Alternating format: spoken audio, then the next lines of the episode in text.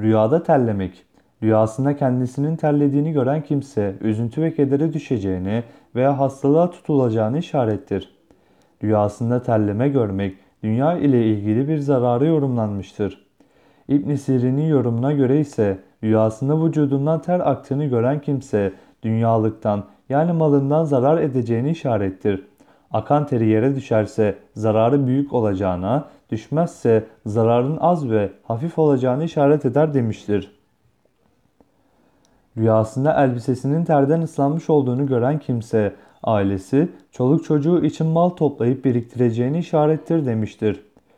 Rüyada görülen güzel kokulu, beyaz ter, helal malı işaret eder. Kötü kokulu ve çirkin görünümlü ter bunun tersidir. Haram mala işarettir demiştir İbn Sirin Hazretleri.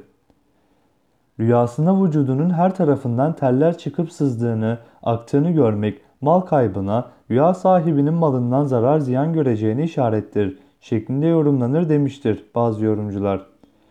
Bu terlemeyi yorgunluğa, yorgun düşmeye işaret eder demişlerdir.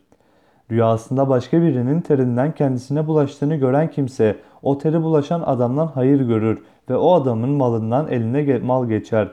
Yani onun malından yer içer, yararlanır demek olur şeklinde yorumlanmıştır.